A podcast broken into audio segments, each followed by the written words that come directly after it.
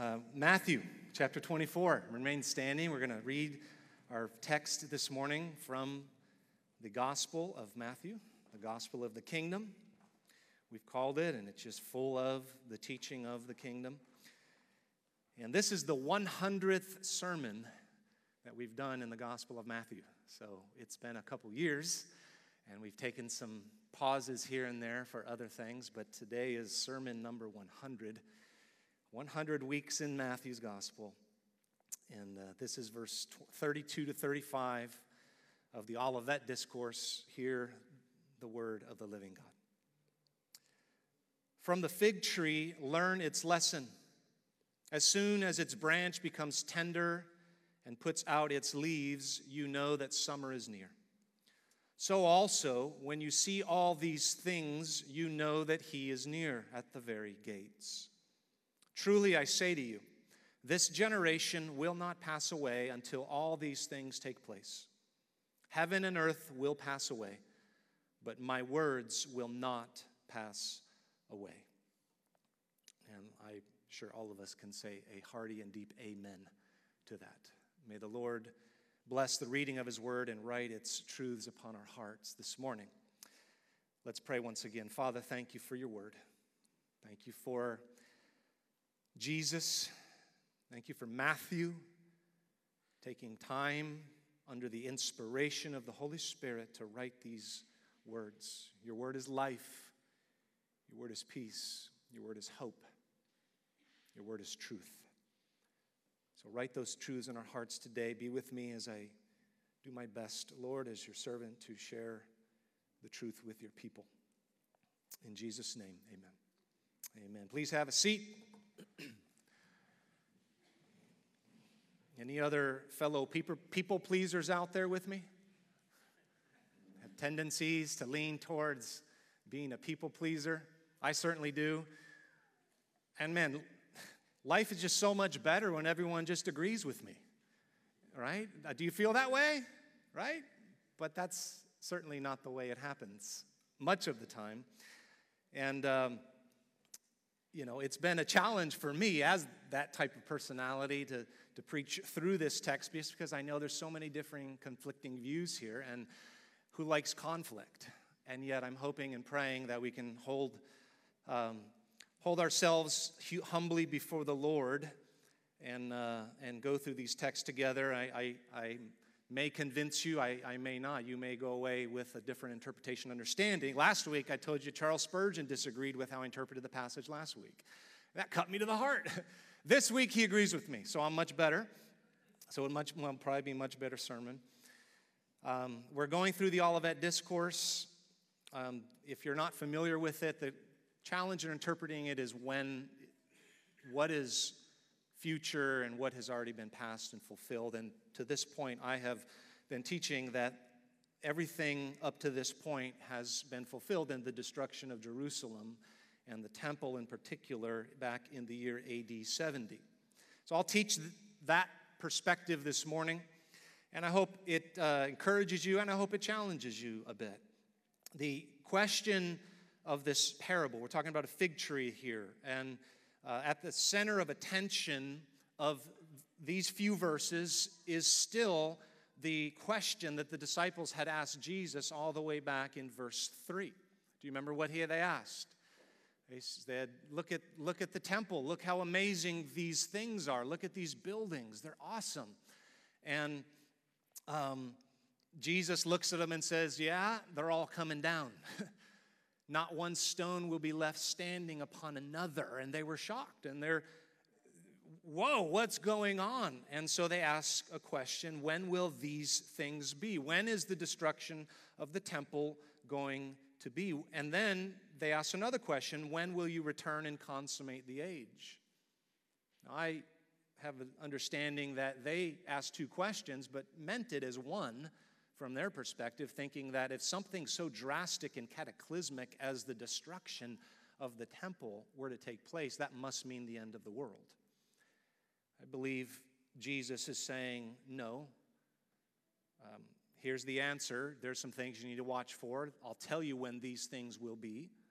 And we've covered that over the last few weeks. And then next week we'll start into the future. As far as when I'm coming back, you won't know. Nobody knows. So that's kind of where we're heading. Um, three uh, points I have for you this morning that kind of break the text apart into three different sections. So the first point is this it's a familiar illustration for comprehension. Jesus wants them to understand some things here in this text. And in verse 32, he uses a, a, parable, an illustration. He talks about a tree. From the fig tree, learn its lesson. Something I want you to do. And I imagine that being in, in uh, the, uh, the Jerusalem area right at this point, sitting on the Mount of Olives, there certainly were olive trees around. And I would imagine there's probably a fig tree right nearby. And he is looking at it and saying, Learn something about this. Learn a lesson from the fig tree. What are we supposed to learn? Well, as soon as its branch becomes tender and puts out its leaves, you know that summer is near. And that's true, right? How many of you are gardeners? You have plants in your backyard or such, and and and you know the, the, the winter, at least San Diego winter, has been happening, and usually that means in my house the, the plants kind of shrivel up. and then now they're starting to come alive. They're getting green again. The flowers are actually starting to bloom. And it's a very similar illustration that he's using here. The fig tree in Palestine loses its leaves in winter and it blossoms in the late spring. And so, as they sat on the Mount of Olives, again, looking at these trees, I wonder if Jesus perhaps maybe pulled a fig from one to kind of put home the illustration. And remember, this is Holy Week, so this is just before Passover. And so th- that time of year, the fig tree would have been in the exact type of condition that Jesus is describing in the parable. The branch has become tender and it is now putting out its leaves.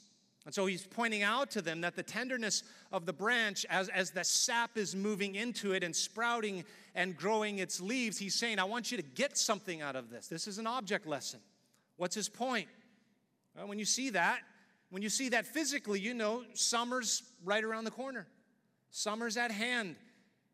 And I believe he's saying in the same way, well, I don't believe, he's telling us in verse 33 so also. So also. So just like you can tell from looking at the tree what's coming ahead, so also when you see all these things, what are all these things? I believe it's everything that's already taken place in the previous verses, the previous chapter.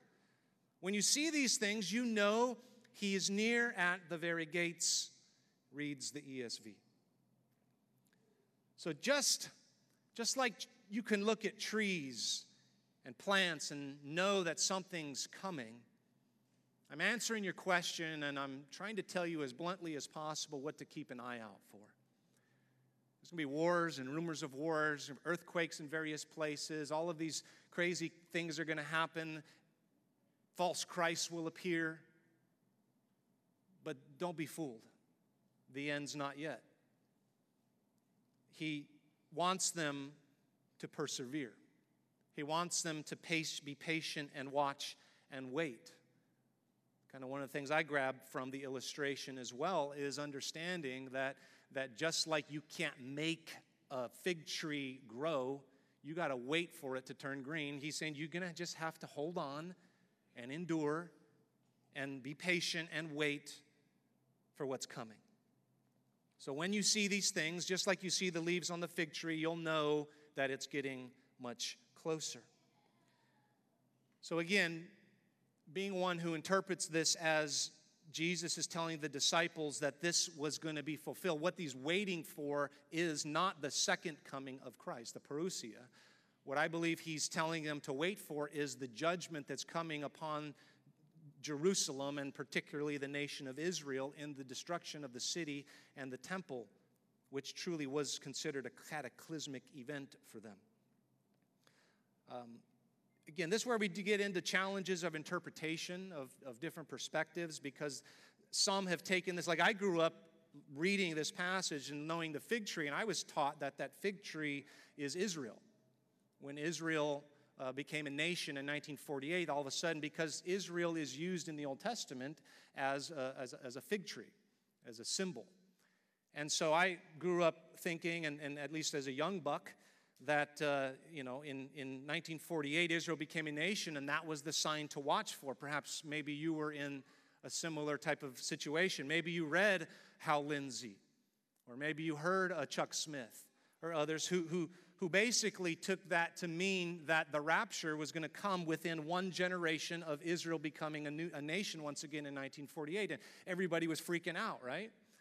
Books are written. There was one guy wrote a book called, uh, you know, Why the Rapture's Coming, and 88 Reasons Why the Rapture's Coming in 1988. Why? Because one generation is how many years? 40 years, 48 plus 40 years, and he had uh, 88 reasons to justify it, but 1988 came and went. Date setters have come and gone throughout them, and they have proliferated. And whether you're like me, more preterist, or whether you are a futurist, here's what I would say don't speculate and be a date setter. Guard your heart against those who would try to set dates. We'll talk about that more next week, but be careful. Don't focus on, on end time speculation, but be focused on gospel proclamation and mission. We have a tendency to get so caught up in controversy, even taking controversy, well, like that's new. What Brian, Pastor Brian was teaching is a little different than what I was taught. And I'm not saying don't dig into it, dig into it. You know, tell me if my interpretation is wrong. We'll lock arms in the end and praise Jesus. But what I would encourage you to do is, is be careful of getting so caught up in, in the signs of the times. Jesus is here letting them know that there's some, some things to consider. And then what does it mean when he's saying, so, so, so also when you see all these things, you know that he is near at the very gates? Well, first of all, let me answer the back to the fig tree because uh, it's not just about the fig tree. One of the reasons I should have known years ago why Hal Lindsey wasn't correct in his understanding of setting those dates and such, that Luke's gospel in Luke chapter 21, verses 29 and 30, it's the same parallel account. And Luke gives us a little clarification. Jesus says he told them a parable look at the fig tree and all the trees. So he wasn't setting the fig tree up as some thing we're supposed to really like turn into a mystical understanding of. He's just saying it's about a tree, it's what trees do. As soon as they come out in leaf, you see for yourselves and you know that the summer is already near. So, in essence, any tree would have made Jesus' point. Jesus is simply drawing a lesson from nature. And so, as he applies the lesson, he's saying, when you see all these things, again, all the things that, that, that are going to take place here in the coming generation, when you see these things, be alert because you know that he's near at the very gates. Now, that might take some explanation because I think the ESV misses it. It's a, not a good translation. He is, that the Greek word is estin there. It's a, it's a state of being verb. He is near is much better rendered as, as some of the other versions translate it. It is near. And the Greek word is, uh, is ambiguous because it can either be masculine or neuter. And so, if it's masculine, I believe it refers to the vindication of Jesus as seen in his coming judgment. But if it's neuter, it's referring to the desolation, the desecration, and the destruction of Jerusalem and the temple and the ushering in of the kingdom of God, which is what Luke says it is in chapter 21, verse 31. Luke, in Luke's gospel, Jesus says, So also when you see these things taking place, you know not he is near, you know not it is there, you know the kingdom of God is near. At the very gates. Gates, the, the word thura, which is translated gate or, or door. And that's a common biblical understanding of being poised for judgment. Standing at the gate, waiting, ready. Something is about to happen. James uses it in James chapter 5, verse 9, where he says, Do not grumble against one another, brothers, so that you may not be judged. Behold, the judge is standing at the door. And so this is Jesus saying, Pay attention, disciples followers of mine, pay attention to the fig tree and learn its lesson. When, when I'm telling you, ask your question, I'm answering your question. When will these things be? Well, when you see these things start to happen, pay attention because you know it's near. Judgment is at the very gate. I'm standing poised to destroy Jerusalem.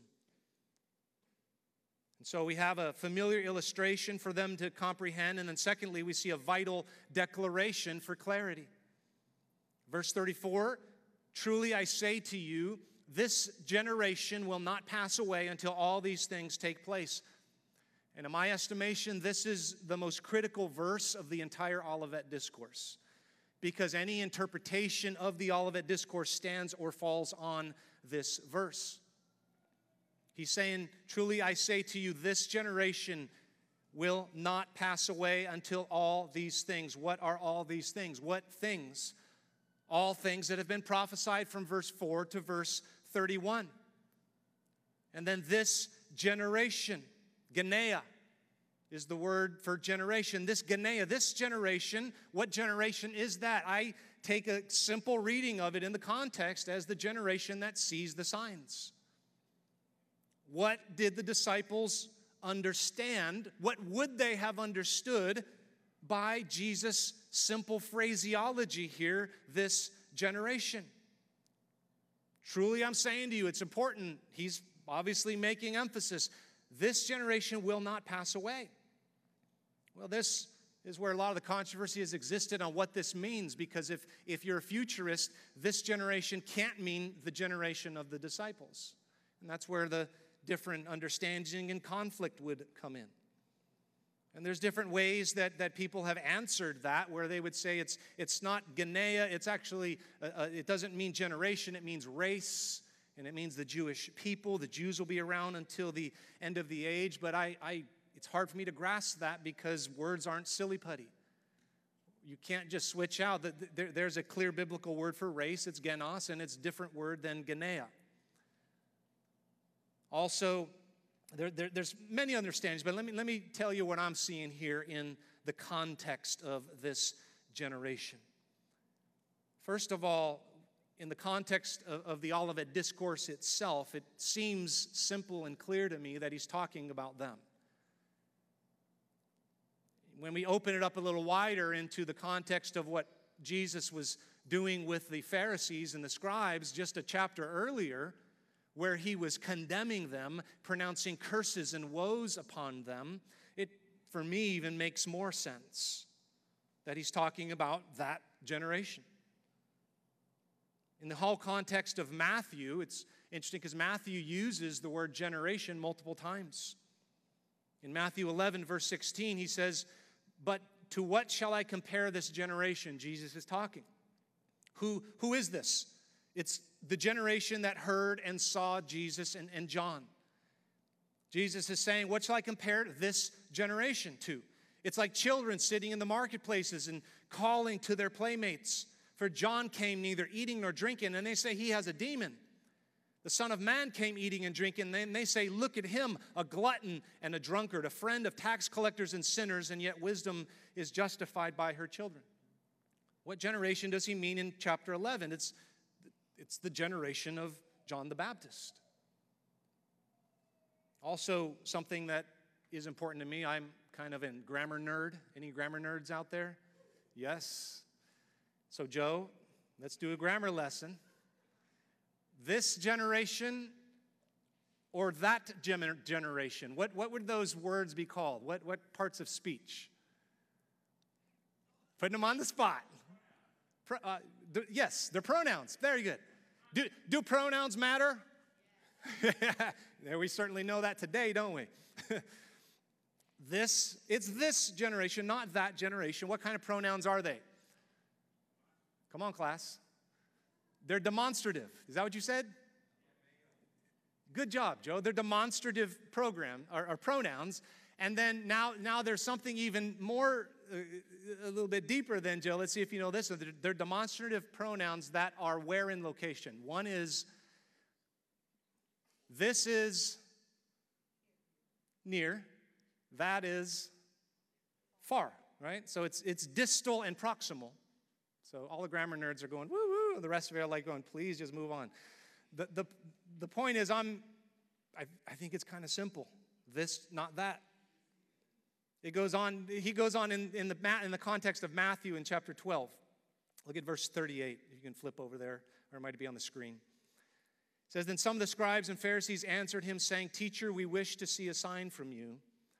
But he answered them, An evil and adulterous generation seeks for a sign. But no sign will be given to it except the sign of the prophet Jonah. For just as Jonah was three days and three nights in the belly of the great fish, so will the Son of Man be three days and three nights in the heart of the earth. And listen, the men of Nineveh will rise up at the judgment with this generation and condemn it. For they repented at the preaching of Jonah, and behold, something greater than Jonah is here. What does he mean when he's saying the men of Nineveh will rise, Nineveh will rise up at the judgment with this generation? He's calling out that generation. He goes on in verse 42 and says, The queen of the south will rise up at judgment with this generation and condemn it, for she came from the ends of the earth to hear the wisdom of Solomon, and behold, something greater than Solomon is here. Here's Jesus' point here is the Messiah has come to this generation, which was that generation then. and you you don't even recognize him. Not only that, you condemn him. And so the men of Nineveh repented, and you won't even repent.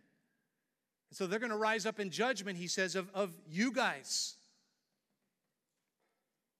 There's even more light, I think, that's shed in Matthew 23.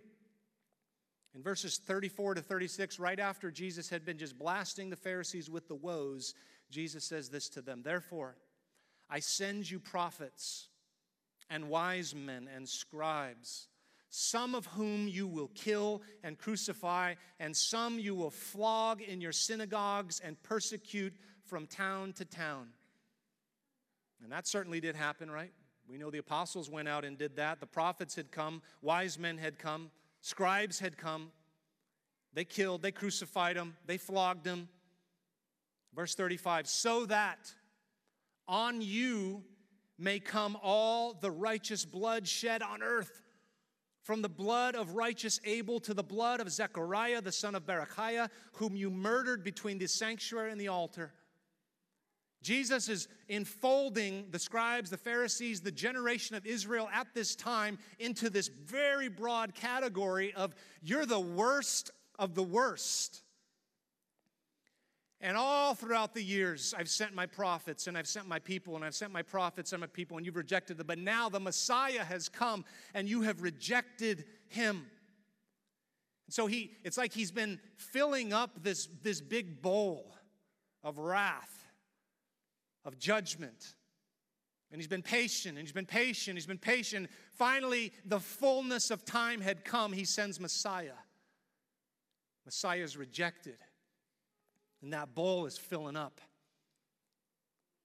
He says in verse 36 of chapter 23 Truly I say to you, all these things will come upon this generation. You will be destroyed. We know that destruction came. And I understand we don't simply interpret prophecy by historical events. But when the historical events are, are very straightforward and clear, it actually helps us to understand the interpretation of the prophecy. And so Jesus had prophesied this generation is not going to pass away until all these things happen. And 37 years later, these things came to pass. And so it seems to me that this is fairly straightforward. That, that, that this generation is the generation of Jesus right then and there. The generation that he's talking to right then. This generation will not pass away until all of these things take place. Why the time frame in this particular verse? Why does he want them in particular to know and understand this? I mentioned it over the last several weeks. I believe it's because Jesus' heart is the heart of a shepherd. Jesus loves these men and cares for these men, and he's being once again pastoral. Because remember who he's talking to. He's talking to men who would forbid him, if they could, to go to the cross. If they could stop him in just a few days, they would. No, Jesus, not that. This is Jesus letting them know what's going to happen, that there's going to be judgment, there's going to be destruction and desolation for Jerusalem. Your whole world is going to be upended. And it was a massive struggle for them. I was just thinking and reading the other day in, in Acts when Peter, remember the Apostle Peter, he's one of these guys.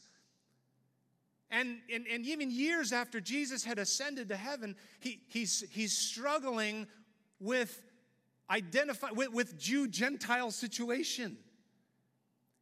He even goes so far as to, to, to mess up with Gentiles in Galatia and, and separate himself from them, and the Apostle Paul has to dog him out. And that's after a vision and everything in Acts, after he had learned.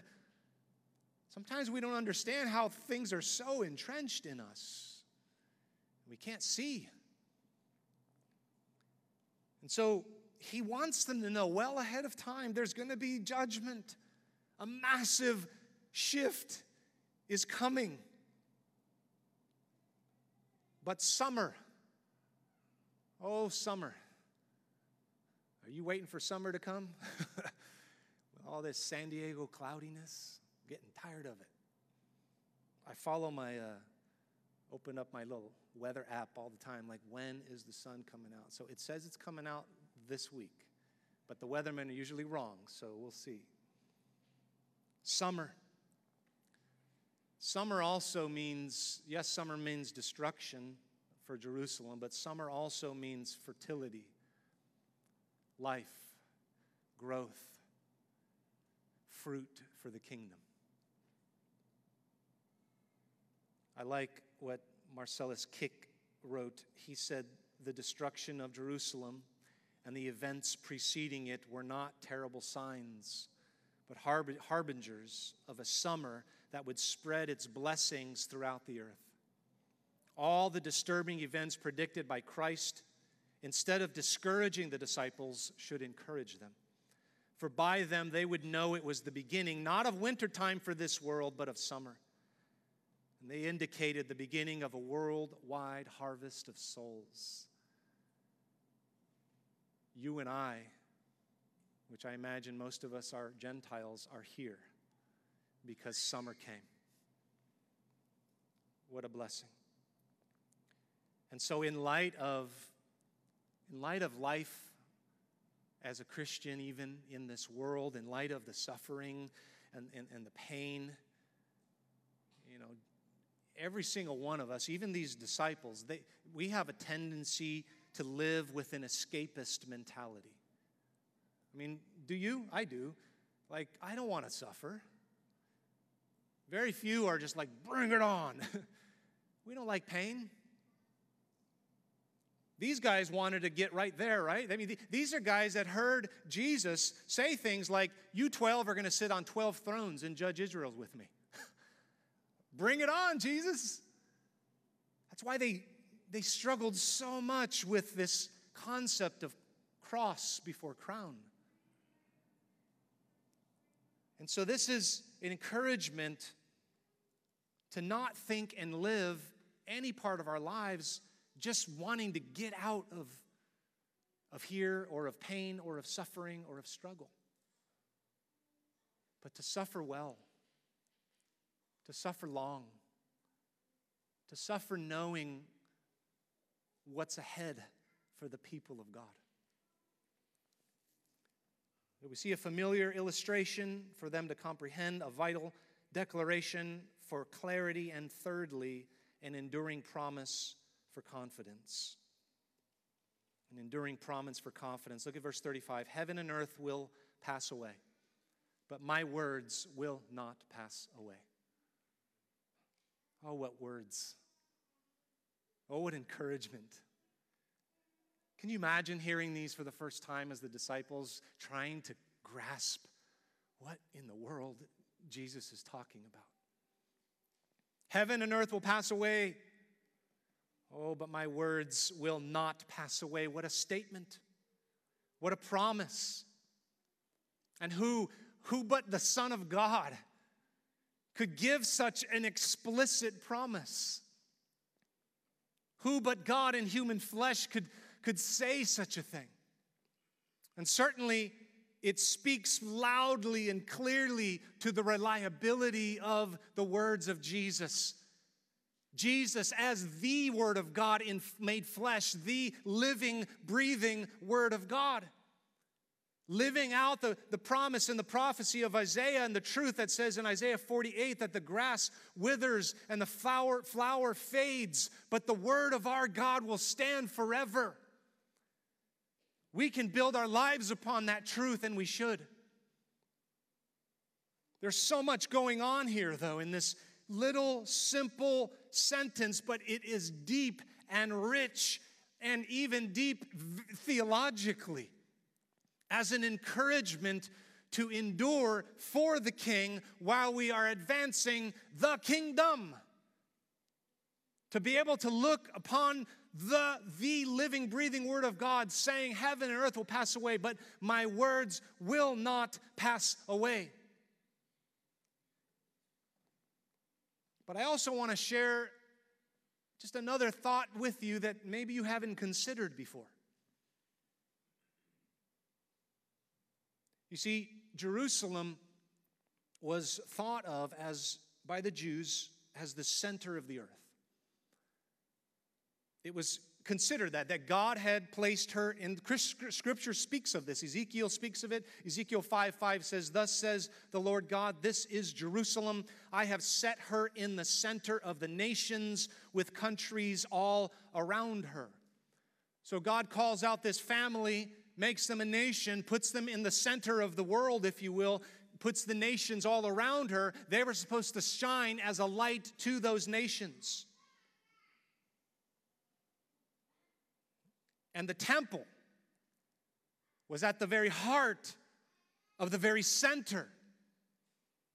The temple, which was modeled after Eden. A fascinating study. If you want to, I encourage you to study that. Beale's got a great book on that. How the temple is modeled after Eden.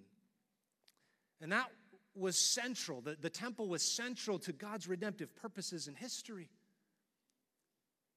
Solomon's temple, as we look at how it was built and constructed from Scripture, it was this, it was this micro version of the cosmic temple, which we see, we studied that back when we studied worldview about creation, that all creation itself was a temple for God. And here, the temple now itself that was built was, was an illustration, if you will, of God's manifest presence to the old covenant people. It was thought of as the, the, the, point at which creation had taken place around, and, and, and everything revolved around it. It was called in some places the navel of the earth, Earth's belly button. It's the center. It was the meeting point of heaven and earth, the, the gate to heaven, if you will. We don't understand or grasp the full significance of, of, of, these things, but I'm trying to, to, to get you the, to, to see that in the Jewish world, especially in this time, the belief was very clear and overwhelming that the temple was regarded as the epitome of the world. A concentrated form of the essence of creation. It was like a miniature cosmos. Much more than just uh, the, the point at which heaven and earth met. And actually was seen as heaven and earth itself. If we look at the temple, even the, the, the structure of it, it had a threefold structure the, the sanctuary, the Holy of Holies, the supreme holy place. It had the inner and outer courts, which are allowed and were thought of to correspond to heaven and earth and the sea, respectively. When you see and understand that this temple was God's special place where his special presence dwelled, the place he made himself known, where you see it reflected even as a model of creation, as Adam was called to cultivate and keep the garden, the priests were in the very same way called to keep and cultivate the temple. You see the tree of life in the garden, you see the lampstand in the temple. You ever read through the construction of the temple passages in the Old Testament, and it just goes on and on about flowers and palm trees and pomegranates and pomegranates here and this, and you think, I just want to skip over this. Don't. I know it sounds so foreign to us, but this was the understanding that, that, that, that this is like the new garden. This is where the presence of God dwells. The garden had the tree of the knowledge of good and evil. The temple had the Ark of the Covenant, both of which, if you touch it, you die. In Psalm 78, verse 69, the psalmist says, He built his sanctuary like the high heavens, like the earth which he has founded forever. So, just with that brief foundation, I want you to consider something that I found amazing and spectacular. Flip over to Hebrews chapter 12. Hebrews chapter 12. We're going to read through verses 18 and through 29. But let me just, we, we studied Hebrews a while back in our Sunday school class, but let me just refresh you and remind you why Hebrews was written. It's called Hebrews because it was written to a group of Jewish Christians who were struggling because they were in the midst of what Jesus had predicted was going to take place. It was written prior, just prior, I believe, to the destruction of the temple in AD 70. And they're, they're, they're struggling because they're being persecuted, because they're being ostracized, be, be, because there's a massive temptation to go back, to go back to the old ways, back to the old covenant, back to the Mosaic law. And the whole book is written, this letter is written to them to say, Jesus is better. He's better than all of it. Don't go back. In chapter 12, verse 18, he's going to reference what happens in Exodus chapters 19 and 20, where Moses receives, goes up on Mount Sinai to receive the Ten Commandments, the law of God. So that's what's taking place here. But listen to the author of Hebrews as he writes. He says, For you have not come to what may be touched a blazing fire and darkness and gloom and a tempest and the sound of a trumpet and a voice whose words made the hearers beg that no further messages be spoken to them. Remember, that happened in Exodus 19 and 20. All this cr- crazy clouds and earth, you know, thundering is going on, and the people are like, You talk to God, leave us alone, Moses. You go, you go. He's saying, You're not coming to Sinai, you Jewish Christians.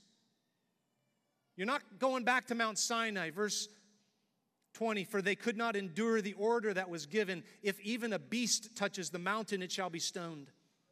Indeed, so terrifying was the sight that Moses said, I tremble with fear. Do you see the contrast?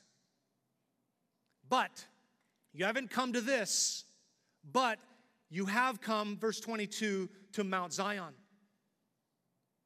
and to the city of the living God, the heavenly Jerusalem, and to innumerable angels in festal gathering, and to the assembly of the firstborn who are enrolled in heaven, and to God, the judge of all, and to the spirits of the righteous made perfect, and to Jesus the mediator of a new covenant, and to the sprinkled blood that speaks a better word than the blood of Abel. Everything about the new covenant in Jesus Christ is better. That's what he's saying. And that's what you've come to. This new way of worshiping your Messiah. You're, you're, you're longing to go back to the sacrifices, you're longing to go back to the law. You're going back to death, you're going back to destruction. You've come to something totally new, and it speaks a much better word. The blood of Jesus speaks life and forgiveness and redemption. The blood of Abel speaks cursing and cries out for vengeance. You've come to a whole new place. So, verse 25 see that you do not refuse him who is speaking. For if they did not escape when they refused him who warned them on earth, how much less will we escape if we reject him who warns from heaven? Saying, don't be like the old people did. And then in verse 26, he says something I want you to really consider. At that time, his voice shook the earth. But now he has promised, quote, Yet once more I will shake not only the earth, but also the heavens. End quote. What is he doing? He, he's quoting from Haggai, the prophet. He's bringing up again all these Old Testament illusions of, of what happened back at Mount Sinai, and he's saying that's not what you're in anymore. You've come to something new in Jesus Christ. And he's saying eh, there was that time, at that time, back at Mount Sinai, God's voice shook the earth. But now he's promised something else. Once more, I will shake not only the earth, but also the heavens. Let's just revisit. Let, us go back to Haggai. Turn to Haggai chapter 2. Haggai chapter 2. Let's read it in the context of what he's talking about. And here's what we're going to see here. Remember the, the telescoping thing we talked about a few weeks ago, or, or looking at Yosemite and seeing the mountain peaks, one's close and one's far, and it, it looks a lot closer than it is. But this is apocalyptic stuff going on here. This is what we're talking about. He's going to see some things that are, that are going to come to pass, and then they're going to come to pass in a more complete way with Christ. Haggai chapter 2, verse 1 In the seventh month, on the 21st day of the month, the word of the Lord came by the hand of Haggai the prophet. By the way, this is written, uh, uh Haggai ministered about 520 BC, which is about 15 years after the temple had begun to be rebuilt in Jerusalem. So they're, they're rebuilding the structure. It had been torn down and devastated by the Babylonians. And so he's in this context of the temple's getting worked on and he prophesies, verse 2 Speak now to Zerubbabel, the son of Shealtiel, the governor of Judah, and to Joshua, the son of Jehozadak, the high priest, and to all the remnant of the people, and say, Who is left among you who saw this house in its former glory? Well, how do you see it now? Some of them were old enough to remember Solomon's temple and they're looking at it. They're looking at the new one being built and they're very disheartened. So here's the prophet speaking the word of God to these people. He's saying, You, you guys who remember that, how do you see it now? Is it not as nothing in your eyes? You're brokenhearted. It's kind of pitiful. Yet now, verse 4, be strong. O Zerubbabel, declares the Lord, be strong, O Joshua of Jehozadak, the high priest. Be strong, all you people of the land, declares the Lord. Work, for I am with you, declares the Lord of hosts, according to the covenant that I made with you when I came out of Egypt. My spirit remains in your midst. What an encouragement that must have been for them. Fear not, he says. I know it doesn't look like much, but I'm with you. Don't be afraid. Why? Verse 6 For thus says the Lord of hosts, yet once more. Here's the passage the, the writer of Hebrews is now quoting. Yet once more, in a little while, I will shake the heavens and the earth and the sea and the dry land, and I will shake all nations, so that the treasures of all nations shall come in, and I will fill this house with glory, says the Lord of hosts. The silver is mine, the gold is mine, declares the Lord of hosts. The latter glory of this house shall be greater than the former, says the Lord of hosts. And in this place I will give peace, declares the Lord of hosts. What's going on here? He's talking about this shaking, right? He says, Once more in a little while, I'm going to shake the heavens and the earth and the sea and the dry land. And I will shake the nations so that the treasure of all nations is, shall come in. Basically, I'm going to rebuild this temple. And the glory of, of this temple, I don't even need y'all to do it. I can shake all of the money that needs to, to, to build it out of the nations. It's all mine and I'm going to have this rebuilt, and the latter, the glory of this house and the latter glory of this house shall be greater than the former, says the Lord of hosts. Why? Jesus. You say, but yeah, but Jesus destroys the temple because Jesus is the temple. That's where it's going. So Jesus will one day walk into this temple, and it's his, and he's going to inspect it, and he's going to see it lacking and wanting. He's going to see a faithless generation. He's going to c- condemn them with woes to be judged. They would not receive him. And he will turn them over to desolation along with that building. And the glory of God will depart. But a great work at the same time will be taking place. The author of Hebrews begins to give us a new covenant commentary on this passage in Haggai.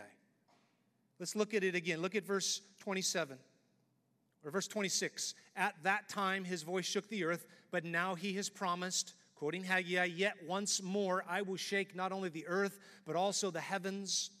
And now here's his commentary. This phrase, yet once more, he's explaining this is what it means. It indicates the removal of things that are shaken. That is, things that have been made, in order that the things that cannot be shaken may remain. Therefore, let us be grateful for receiving a kingdom that cannot be shaken.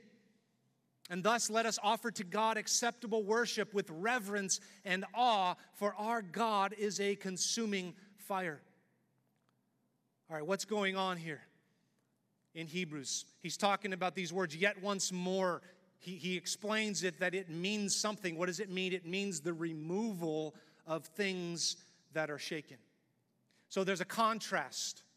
He's pointing to a contrast between two things. One, there's a first a contrast between Sinai and Zion, right? Two things. Did you see it in there? Old and new. Old covenant, new covenant, law and gospel. There's this, there's this contrast of covenants that he wants them to understand. And then he, he's speaking of this earth and heaven shaken in contrast to when earth and heaven was shaken in Sinai. Excuse me, earth was shaken in Sinai. Because he's making that point. He says, Earth was shaken here in the old, but earth and heaven will be shaken. So the contrast is if you will, a shaking at Sinai versus a shaking at the inauguration of the new covenant, is what I see. Most commentators hold this to speak of the second coming, and that, that certainly is plausible, but the more I've studied this, the, the more I, I see this as a, as a clear indication of the inauguration of the new covenant. So hang on to your seatbelts for a second. The language used here of removal. The removal of things which can be shaken. Namely, what? What is the remo- being removed? Heaven and earth. Heaven and earth. So the contrast is between then and now. And I see it going with promise and fulfillment. The shaking is the established shaking of the heavens and the earth is the establishment of the new covenant. He speaks of a removal of things that are shaken. What is that? The, the, the word removal there is metath- metathesis. It's a, it's a, Greek word, it's a compound word set from tithemi, which means to set or to put, and meta, which means aside. So it's a putting aside of something. Something is being removed. What is being removed? That word removed, it's the same word that Hebrews writer uses in chapter 7, verse 11, to speak of the, the new priesthood, a, a different priesthood of, of, of, of uh, Melchizedek. In verse 12, for when there is a change in the priesthood, there is necessarily a change in the law as well. So he's speaking of shaking and removing and, and such. And what's going on here? So let me explain what, if I haven't lost you already, what I'm seeing heaven and earth, temple, old covenant. Old covenant sacrifices, old covenant worship. So the shaking up and the removal of the heavens and the earth is a reference to the passing away or the removal of the old covenant, which was completely fulfilled when the temple was destroyed in 70 AD. So here's my understanding.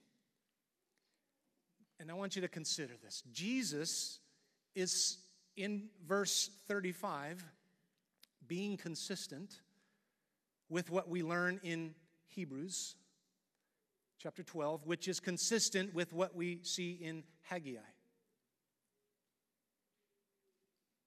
So we can certainly read the words, Heaven and earth will pass away, but my words will never pass away, as totally true throughout all time of Scripture. But another possibility here, beyond just speaking of the reliability of the words of Jesus, is this that heaven and earth will pass away, meaning the old order is going to be done away with. But my words, the things which I have said, which constitute the new covenant, will never pass away.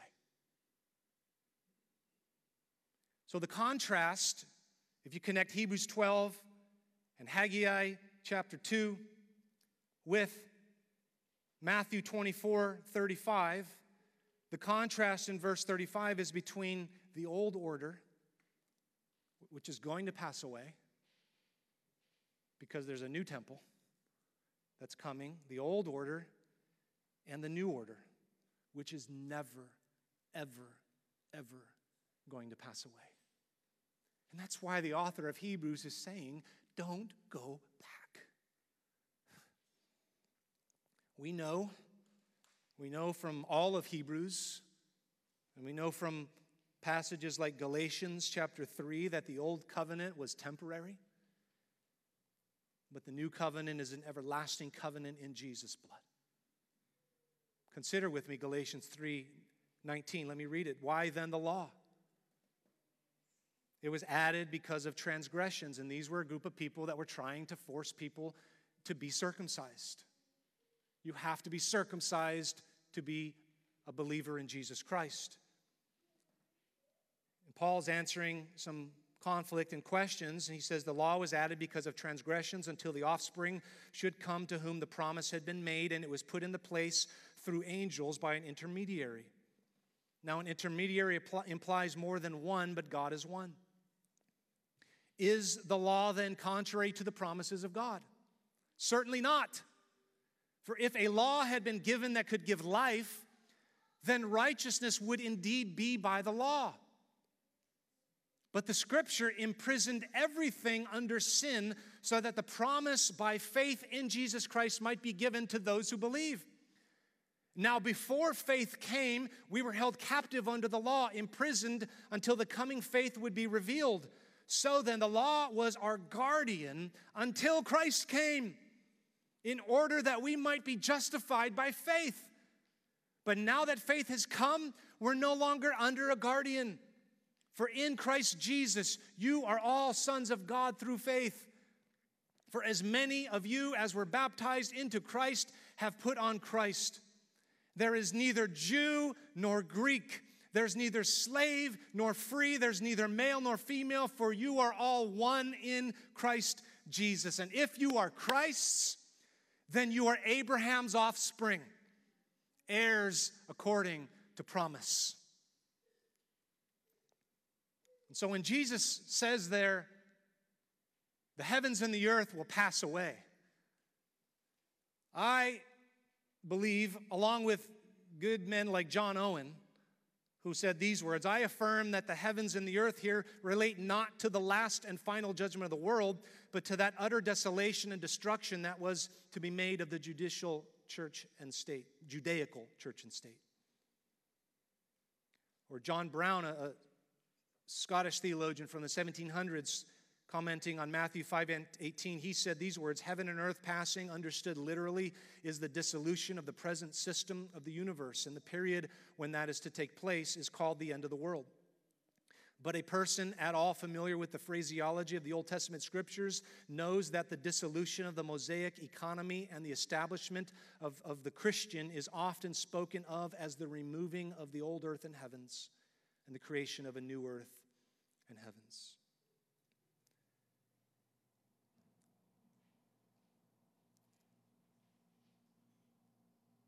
Jesus in Matthew chapter 24 made verse 2 made a prophetic prediction. Do You see all of these, do you not? Truly I say to you, there will not be left here one stone upon another that will not be thrown down. And so the disciples came to him privately, saying, Tell us, when will these things be, and what will be the sign of your coming and of the end of the age? Tried my best over the last few weeks to give you my take on this passage and interpretation that Jesus answers the first question from verses 4 through 35. When will these things be? Jerusalem is destroyed. The prophecy is fulfilled to a T within the next 40 years. And this event has a deeper theological profundity than I think we understand in our modern era. A few chapters from now, we're going to study Matthew 27. And in verse 45, Jesus is on a cross. And it says in verse 45 Now from that sixth hour there was darkness all over the land until the ninth hour. And about the ninth hour, Jesus cried out with a loud voice, saying, Eli, Eli, lema sabachthani. That is, My God, my God, why have you forsaken me? And some of the bystanders hearing it said, This man is calling Elijah. And one of them at once ran and took a sponge and filled it with sour wine and put it on a reed and gave it to him to drink. But the others said, Wait, let's see whether Elijah will come to save him. And Jesus cried out again with a loud voice and yielded up his spirit. And behold, the curtain of the temple was torn in two from top to bottom. And the earth shook, and the rocks were split. And verse 54 says, When the centurion and those who were with him kept watching, keeping watch over Jesus, saw that the earthquake and what took place, they were filled with awe and said, Truly, this was the Son of God.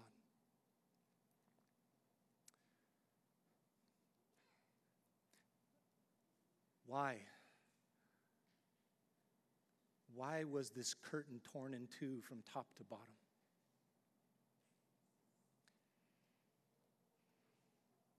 This was a symbol. This was a statement that the old order of the old covenant that made a separation between God and man that would not permit access to God except one day a year, and that through a high priest. That old system is gone. And it is now through the death of Jesus Christ that a new and living way has been opened up to God. And so when Jesus dies on the cross, a, a deeply profound spiritual reality happens the old covenant is now gone. Think about it. After AD 33, after Jesus dies on the cross, what is the value of the blood of bulls and goats? Hebrews says there's no value, none. And yet, that blood would continue to be shed for three more decades because God is merciful. And then what God accomplished and declared in spiritual reality in AD 33, he brings to pass historically, closing the chapter forever on the old covenant. It was a temporary covenant, it was a provisional covenant, it was a preparatory covenant, and it had done its work when Jesus came. In fact, it, it, it only had a job to ultimately point not to Moses, not to Israel, but to Jesus. Jesus is better, a better mediator of a better covenant, a better sacrifice. He's a, a better priest with a better priesthood. And God came in judgment, and that temple was destroyed.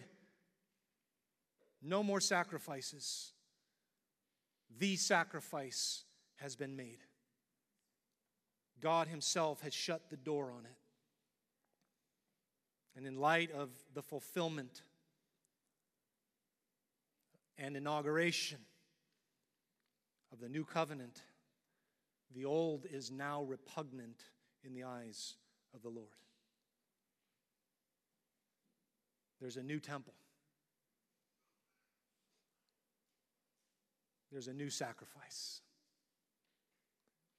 There's a new covenant. There's a new priesthood that will never pass away because it's centered in the Lord Jesus Christ. So here's your application. Let me have the music team come prepare for communion. It's all about Jesus. Imagine that. it's all about Jesus. Truly, this is the Son of God. And because it's all about Jesus, always has been, always will be, because it's all about Jesus, trust Him and treasure Him. Live in light of who He is and what He's done. Out of His fullness, live with confidence, not in yourself. Confidence is a great word. We've, we butchered the word to make it think it's from us. It's not a self confidence, it's, it's con with, fide, faith. It's living with faith. It's living out Galatians 2:20. I've been crucified with Christ it's no longer I who live, but Christ who lives in me. And the life I now live in the flesh, I live by faith in the Son of God who loved me and gave himself for me. We need to get our eyes on Christ. And the church needs to wake up from her pragmatic slumber and be watchful and alert and focus our lives on the person of Jesus Christ and accomplish the calling for which He's called us.